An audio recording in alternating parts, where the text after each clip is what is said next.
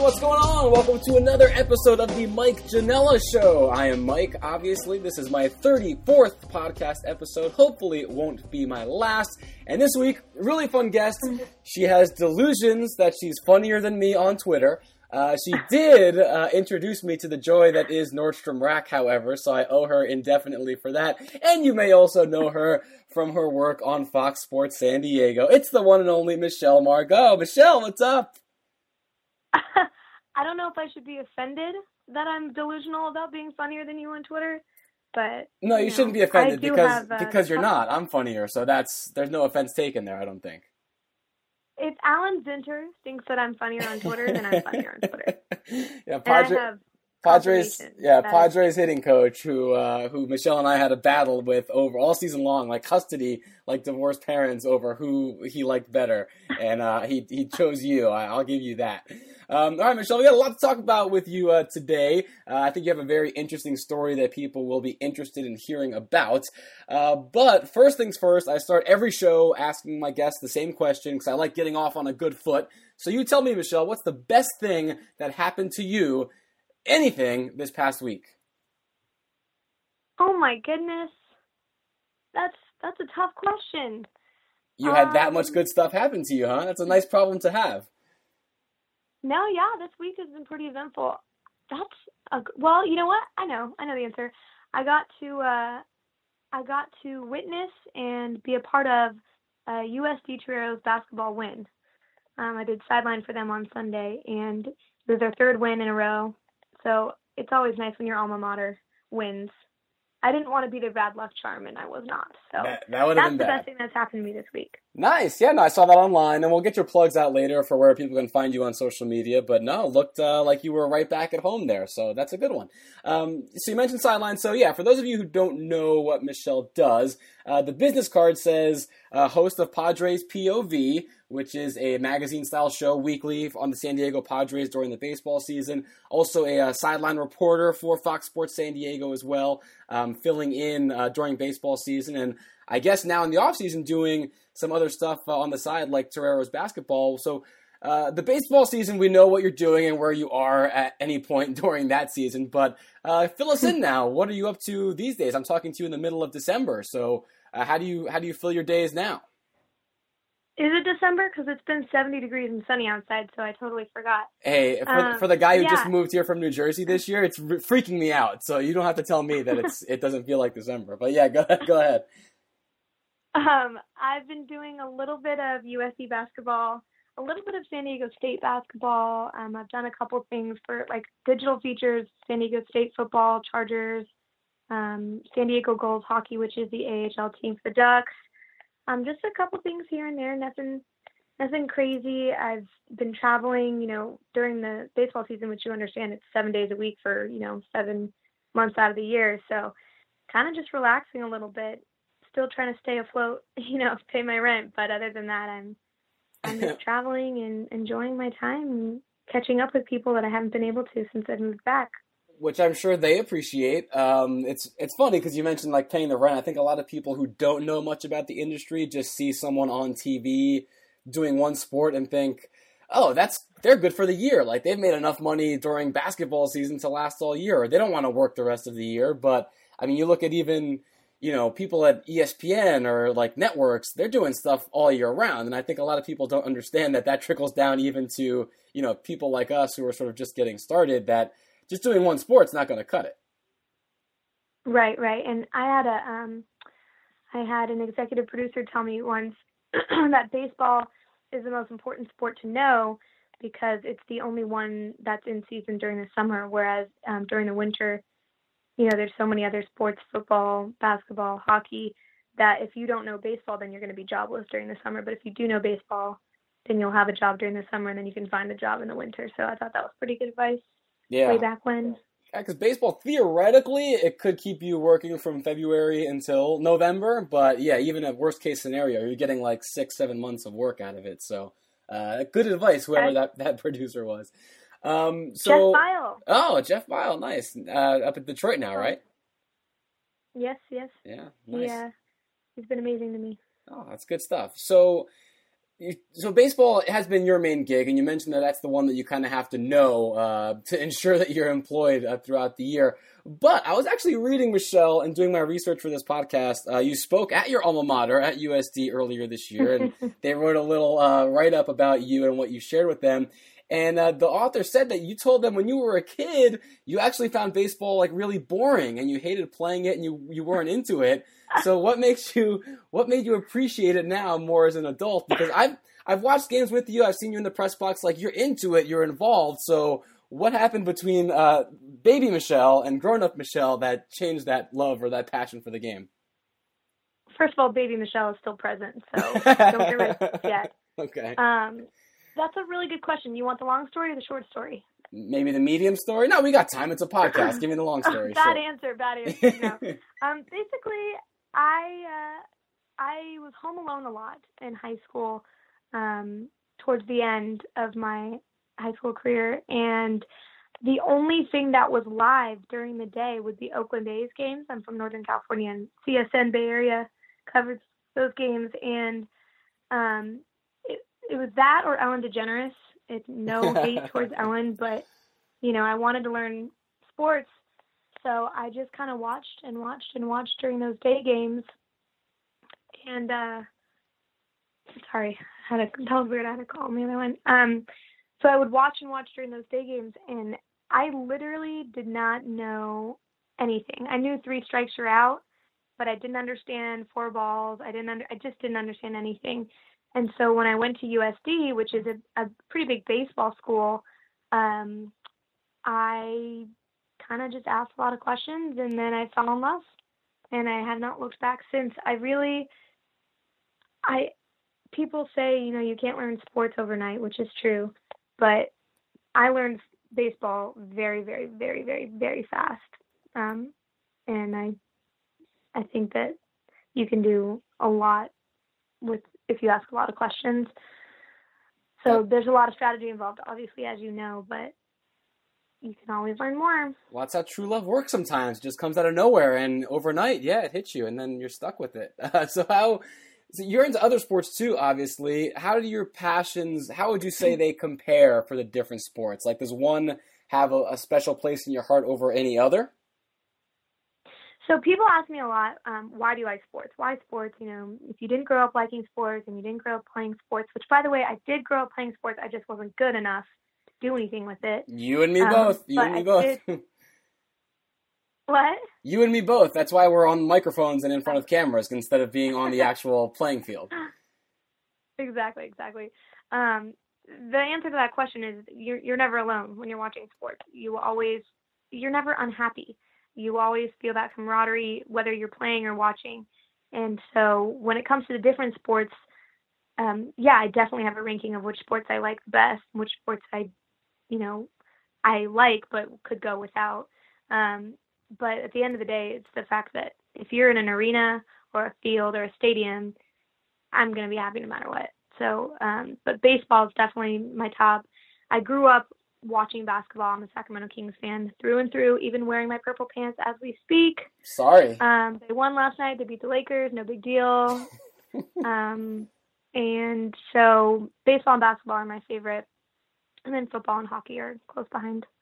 All right, there you go. So, uh, yeah, the King stuff, we won't get into that because that's just going to be a lot of misery and recalling bad memories uh, of, of losses growing up. So we'll move past that. But I do want to talk about uh, your journey. One of the big parts of this show when I talk to people is getting to know how they got to where they are uh, for people who may not be familiar that are listening to get a little bit of background and uh, knowledge about you. So let's talk about you then. So you grow up, you know, Northern California uh, you're a baby still. Uh, you know, you graduated two years ago only, and you're already you're hosting your own show in a regional sports market, top thirty market. Um, are you surprised that you're at this level of your career this quickly?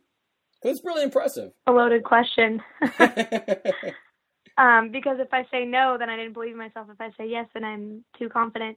All right, well, let's um, see how you answer it then. I mean, I'm going to be 100% honest because I you know, honesty is the best policy. But I, I've kind of always known that I was gonna do this. Not necessarily sports, but I, I always knew I was gonna be a reporter um, or an anchor. and sports kind of came in when I was about 19 years old doing an internship um, in news. And I, you can ask Jeff Bile, who's the guy who actually hired me um, at Fox Sports San Diego about a year ago. I told him when I was interning here um, in college, I said, you know, as soon as I graduate, I'm I'm ready. You can hire me. And he said, no, no, you need to go get your mistakes out in a small market. You know, no one's ready when they come out of college. They all say they are, but they're not. And I was like, no, Jeff, I know that I'm ready. I know that I'm ready. And um, he was about 75% right. There was no way in heck that I was going to be as ready as I was last year than I was when I graduated. But I, you know, you either have it or you don't in the sense of the passion.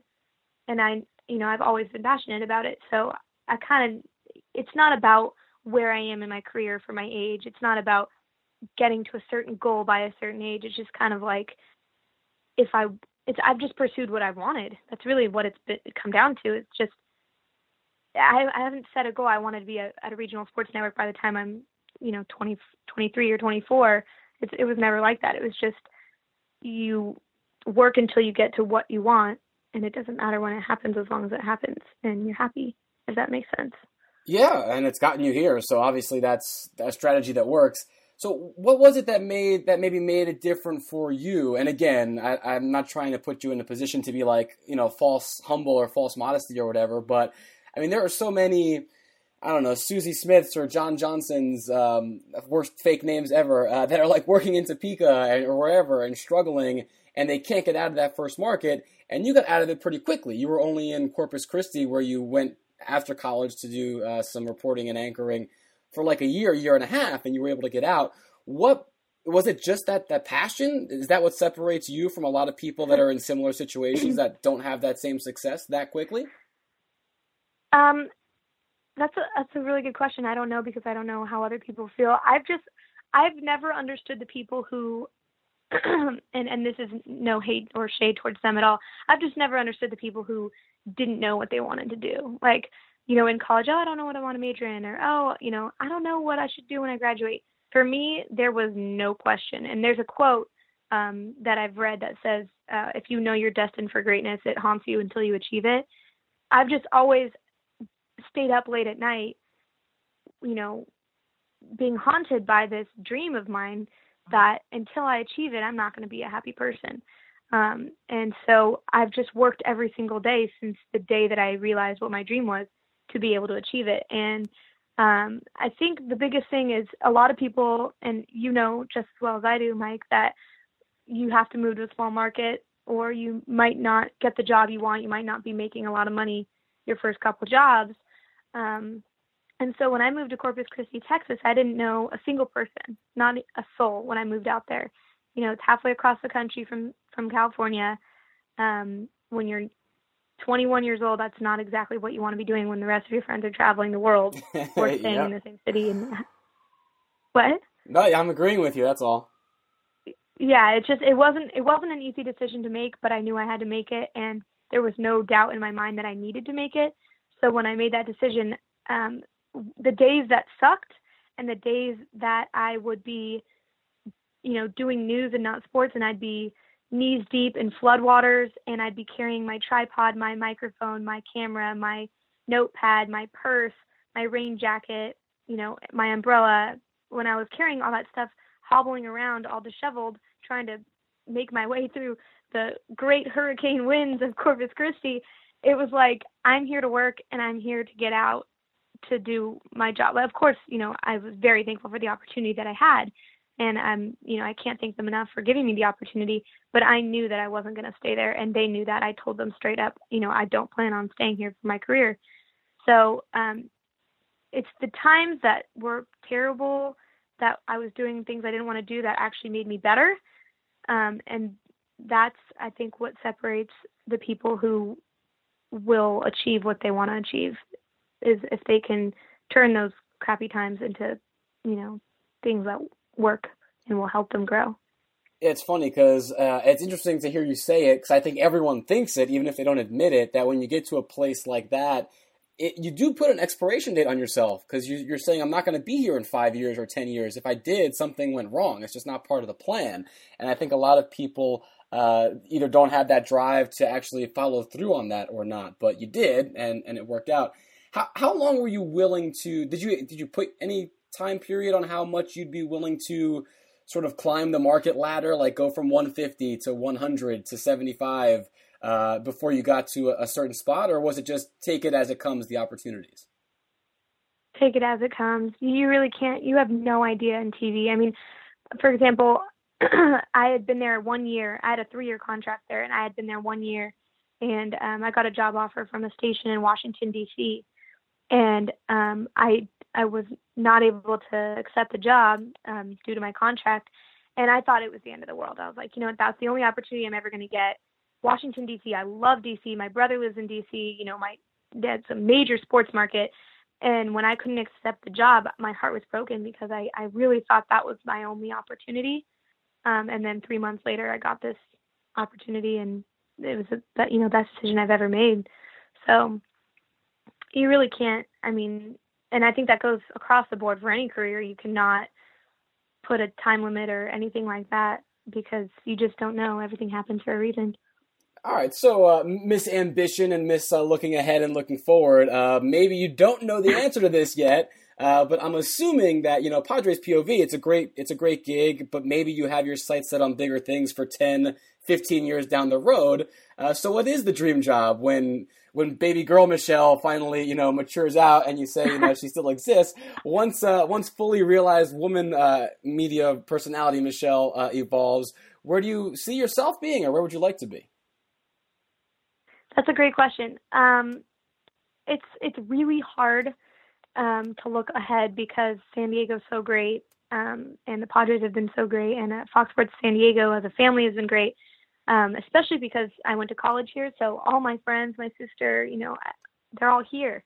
So it's hard for me to even think about leaving. Um, but I grew up a Yankees fan. Um, have I ever lived in snow? No. Um, but I've always thought it would be really cool to work, you know, for the Yankees or to go to Yankee Stadium as your office every day. Um, MLB Network would be awesome. Anything, anything sports related really it's it's so hard to to quantify anything just because I, I'm just going to be happy as long as I'm working in sports. But uh I mean, baseball and basketball, like I said, are my favorite sports. That doesn't mean I'd rule out anything else.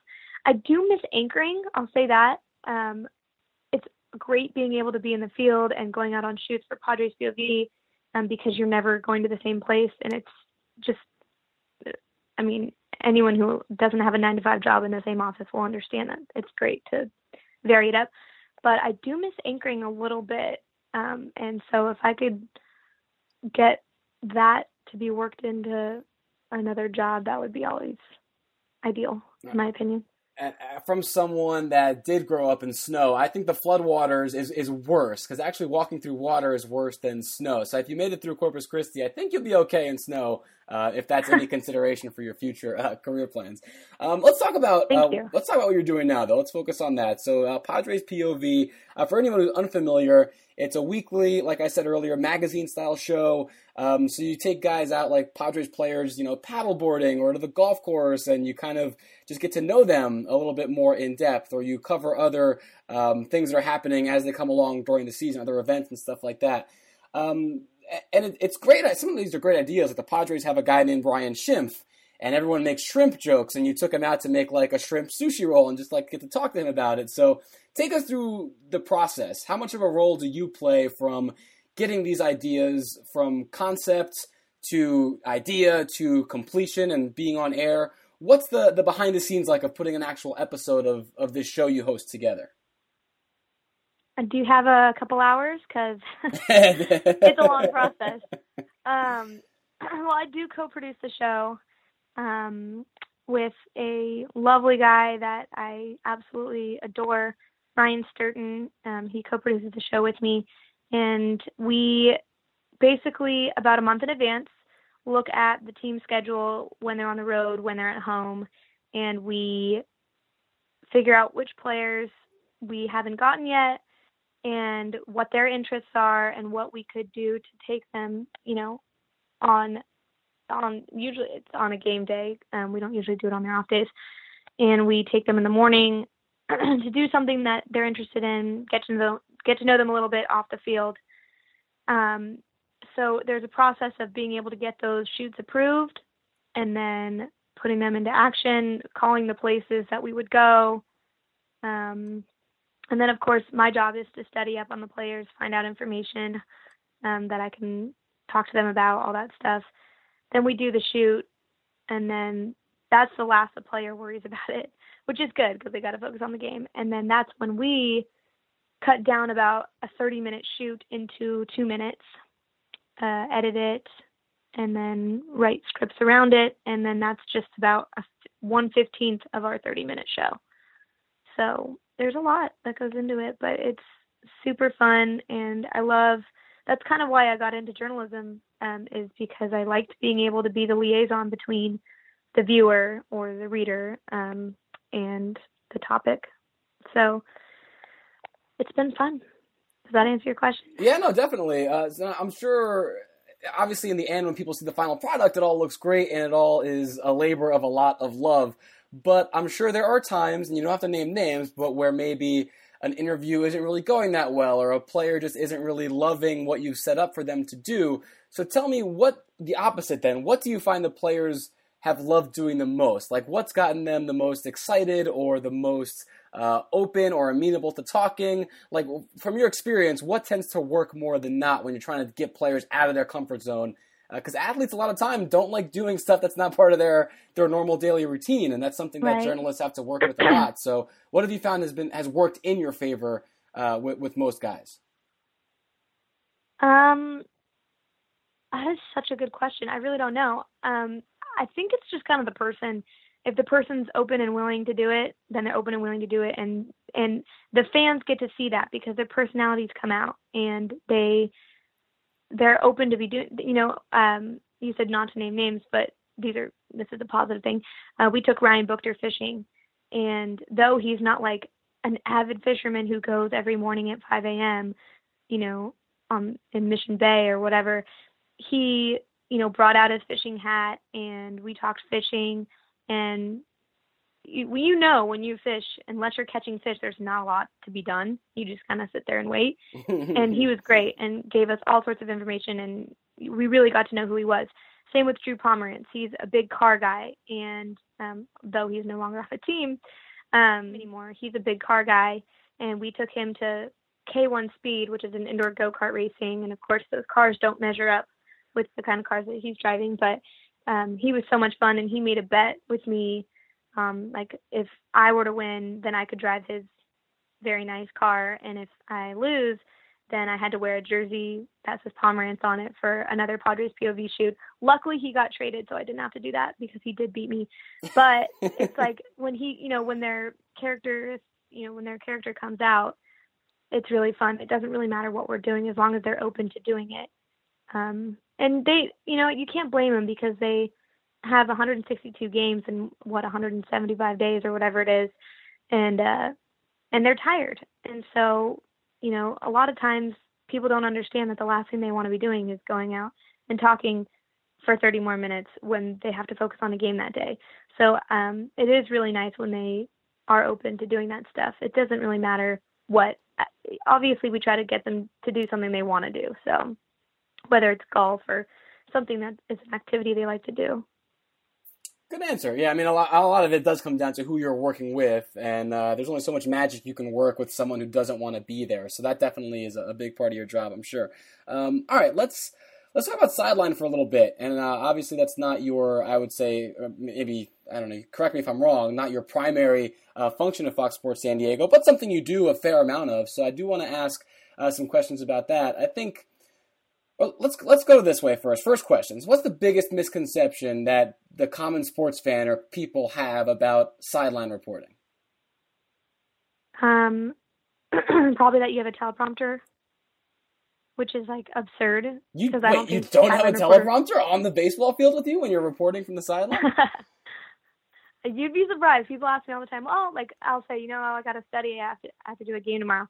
and they're like, study. Don't you have a prompter? Isn't it already written for you? I'm like, no, not at all, not even close. So uh, that's a big misconception. But um, I think just people think that you just kind of wake up and you go and you do the game. Uh, when there's a lot of research, we have a conference call every single day. Um, there's a lot of planning that goes into it, and though there is a lot of planning, there's a lot of stuff that's sprung on you last second. Especially with the story of the game, you never know how this, the game's going to go, and so you have to be prepared. You, you, you know, one producer said um, you have to have a menu of items and you have to sell me on the items and we will pick which item we want at that time. So I go into game, like for example, this USD basketball game that I just did. Um, you know, I had 10, 10 hits ready before the game even started of research that I did and of, you know, of ideas. And I used two or three, and then the rest were because of the story of the game. You just don't know until the game starts. So you do a lot of research and you maybe use a tenth of it, which is sounds crazy, but it's true. So how much prep would you say you do? Say for a series, say you know the Cardinals are in town and you know that you're working that three game series. How much uh, how much prep time do you do from ahead of time? Is it a week early? Is it two weeks early? Is it obviously there's some stuff that you say just comes up that day? How much are you getting ready for Friday night first pitch for that series? Well, I've always been, you know, even as a student, I've always always needed the time ahead. Um, I think that if you ask the average reporter, I, I wouldn't know their answer. For me personally, you know, I look ahead, like I looked ahead and knew my whole schedule last season, so I highlighted every single series that I did, and I kind of kept up with that team a little bit. Um, but a couple weeks in advance, you start formulating storylines. Of course, you don't know about trades, you don't know about injuries, you don't know about um, the matchup. You don't know what their records are going to be until the day of. You don't know the pitching matchups until you know five days ahead of time or a week ahead of time.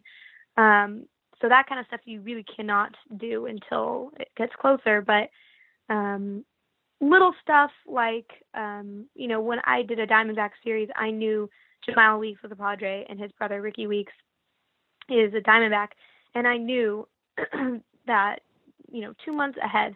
So I kind of did some research and I knew that they used to play softball as a kid. And you know I I knew the storyline there and I was able to kind of put that on the back burner while I found out all the new stuff but I still had it in my back pocket in case I needed it if that makes sense.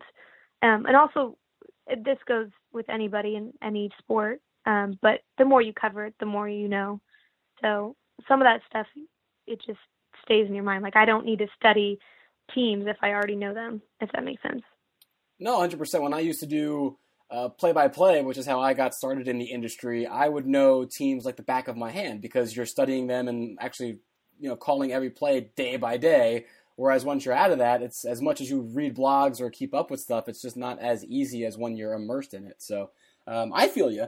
Um, how much input do you have as a sideline reporter? And I'm sure every network is different or every team is different, but um, in terms of you being able to talk about how often you get into a broadcast or what topics you want to cover. How much is that you? How much is that a producer? How much is that someone higher up at the network? How does it work? You can only speak to your own experience, but how does that work for you?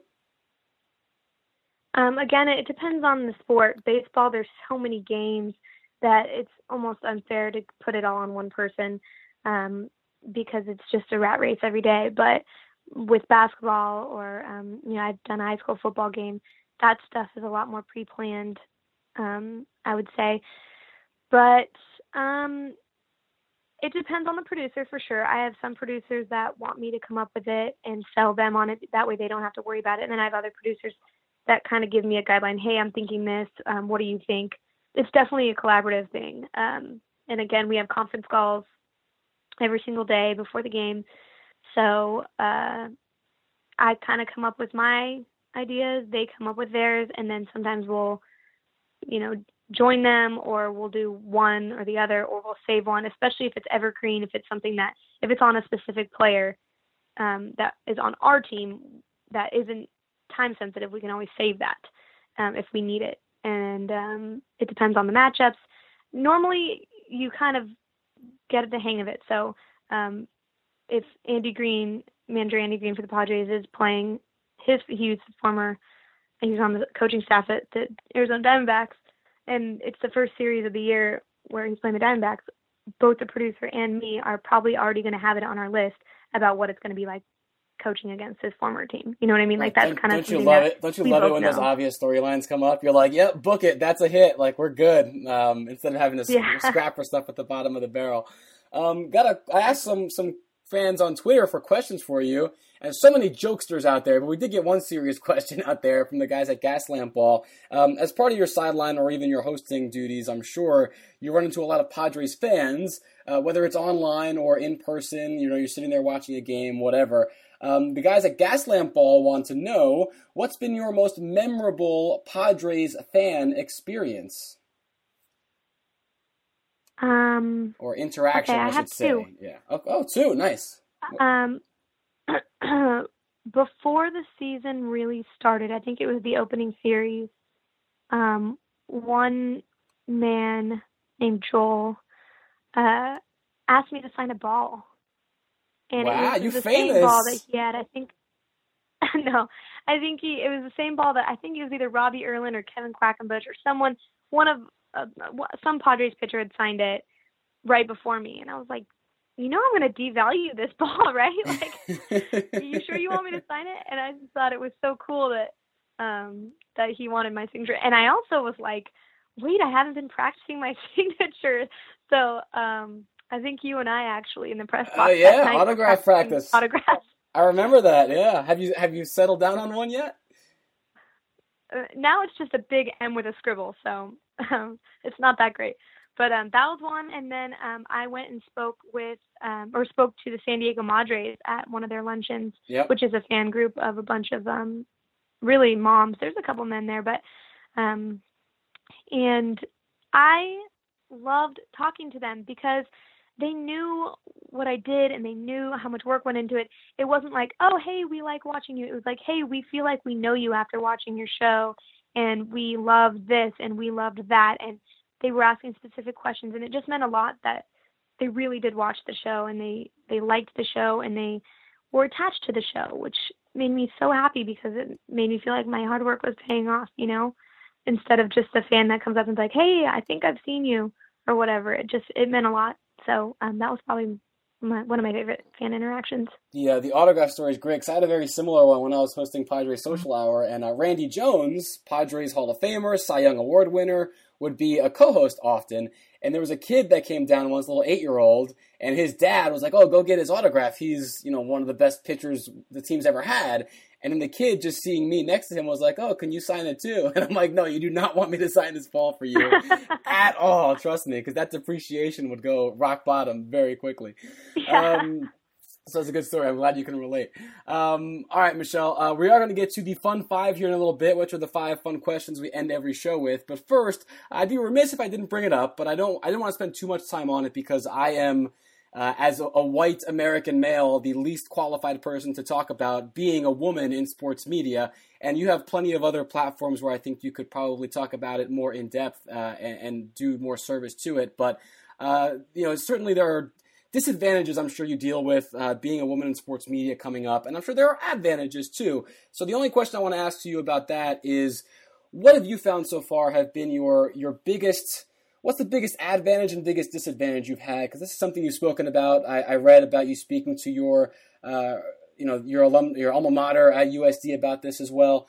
What are some what is the biggest challenge and what's been the biggest benefit to to your position and trying to make it in this industry? Um, well, I will say what you read. I know exactly which article you're talking about. Um, it was from uh, like February, I think. I was misquoted in that a couple different times. Oh, okay. Um, so just don't believe everything you read.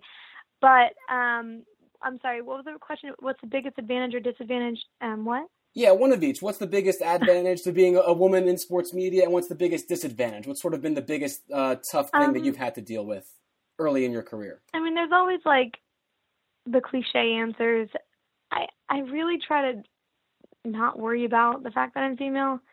Um, I would say I really don't know. I once had um I was talking to a class at USD a couple weeks ago actually, and one of the basketball players was in there, and someone um a student asked me um about being a female, and trying to get players to talk or something. And so I asked the basketball players straight up. I was like, "Hey, would you rather talk to a male or female after the game?" And he was like, "Um, I don't know."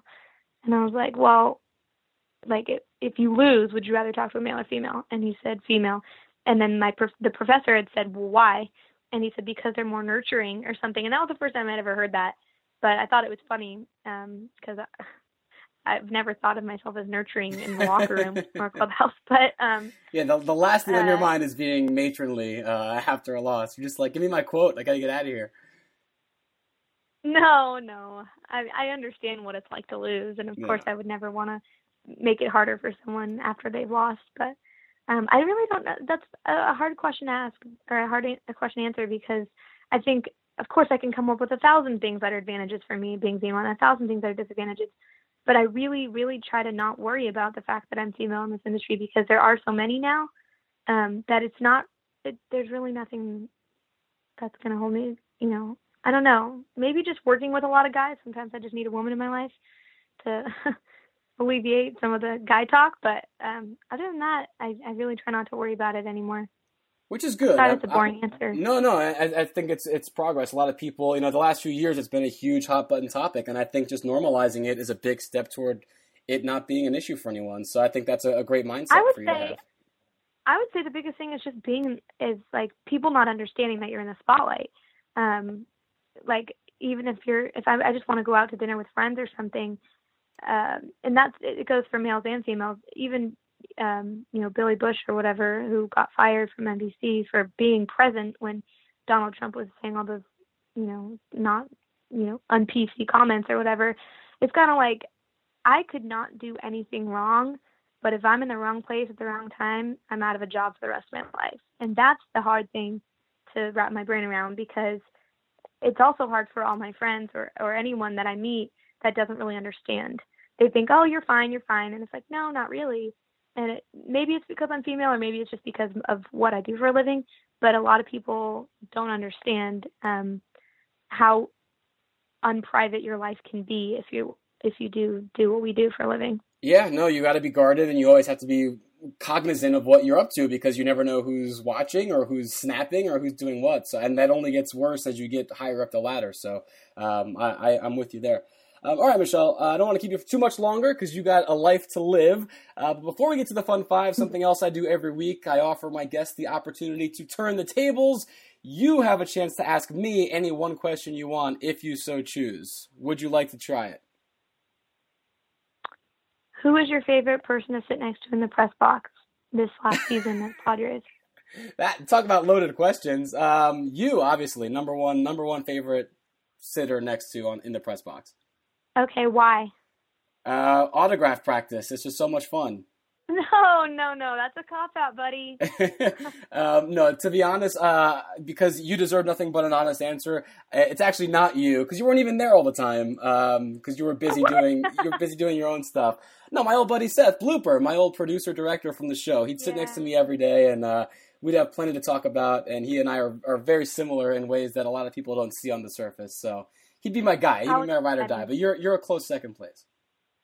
I love Seth too. Yeah, no, he, he's the man. So uh, here's hoping he's listening to this, and if he is, he just got an awesome shout out. So congrats, Seth. Um, all right, Michelle, we close every show with the fun five. It's five quick, fun questions designed for you and you alone. Here we go. Number one, as also as part of my research for this podcast, I, I went through your LinkedIn profile, and I found that in 2011 you were a hydration specialist for Zico coconut water. so, Michelle, what is a hydration specialist? Question number one. Oh my gosh. Uh, you are such a little journalist, you. Um, I would go around and promote Zico coconut water and give everyone all the information they needed as to why it's so good for you. With that said, I could not finish a whole coconut water if I tried it is the grossest tasting thing ever, and I can say that now that I don't work for them. um, nothing against them. It's just coconut water in general is terrible. Well, that tasting. that bridge sounds burned. Um, no, coconut water. It's very nutrient dense. Uh, I'm with you there. It's like a water milkshake, but it's I don't. I'm not a big fan. So terrible. I'm with you there. Um, all right, question number two. Uh, I give you a 20 minute Barbara Walters style sit down interview access with anyone in the world. Who is your dream interview candidate? Oh my gosh. Derek Jeter. Uh, you went from like, this is going to be a really hard question to knowing your answer in a half a second. Um, no, Derek Jeter. Any reason, just besides you being uh, growing up a Yankees fan when you were younger? Besides the fact that it's Derek Jeter, do all I right. need to say? it? That's Um, all you need to say. I no, I read his book. It was extremely influential, and uh, I, I I had a goal in college that I would make it before he retired, and I unfortunately I was in Corpus Christi and did not have access to ever make it to interview Derek Jeter before he retired. Um, and I cried at his last at bat because I'm a freak of nature and get fazed by that kind of stuff. But uh, no, Derek Jeter. Well, all right. There's still time. I don't know We'll what I asked. he- I need to think about it, but well, I, I think you'd have time to figure it out before he actually sat down with you. Uh, all right, question number three, Michelle. Uh, you're, I think, a bit of a foodie, if I'm not mistaken, right? So, what's your favorite restaurant in San Diego? um, can it be a chain or no? It's your favorite restaurant. It could be any anything. Melting pot. Okay, so that's your favorite restaurant in multiple cities, then. Yes. All right, melting pot. There you go. If you're getting Michelle any uh, Christmas gifts or, or birthday gifts or anything in the future, melting pot gift card. That's the way to go. Um, no, number four, and you alluded to it earlier, the cliche answers that so many athletes give. Which cliche athlete phrase do you hate the most? Probably couldn't couldn't have done it without my team. Um, I don't like that one. Or uh, yeah, we really needed to come together for the win tonight, and we were able to do that. Good Like, ones, yeah. We know that. We we we watched the game for three hours. Can you give us a little bit more? Yeah. Mine is uh, it is what it is. I I love when they when they pull that one. It's like, oh, thanks a lot. I, oh, I I, like appreciate that. it. Really? Oh, it's so like it doesn't mean anything. Anyway, moving on. Number five. Um, because go ahead. oh, okay. no, no, no, no. Number five. Oh, all right. Number five. Um, it is the holiday season, and everyone's getting their uh, their Christmas lists ready, or you know, Hanukkah eight days of giving, or it's holiday parties at the office, Secret Santa, White Elephant, all that kind of stuff. What, Michelle Margaux, is the best gift you've ever received, no matter the occasion?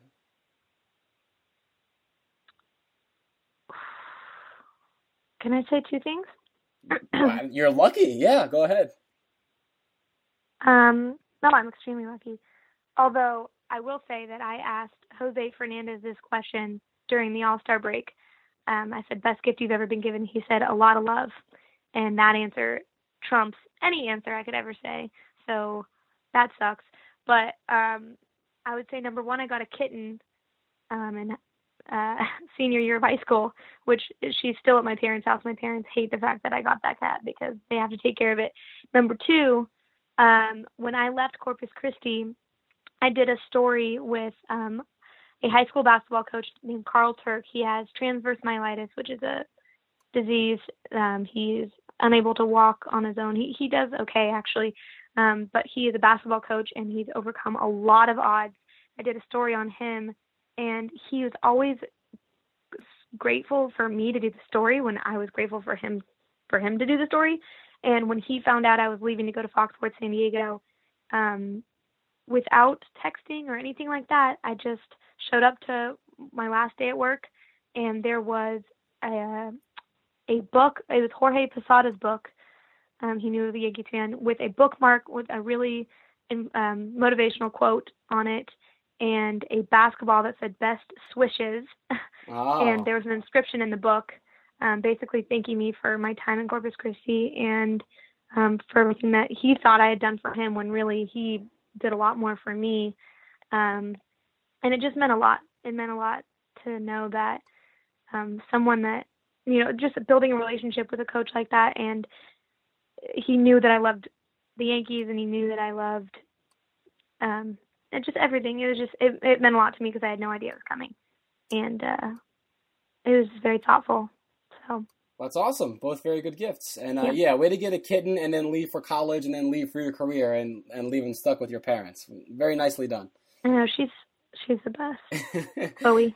All right, Michelle, that's uh, that's going to do it for us. I don't want to keep you much longer. We've had plenty of your time already, and I thank you very much. But um, plug yourself. Where can people find you? Where can they uh, follow you online? Tell them everything.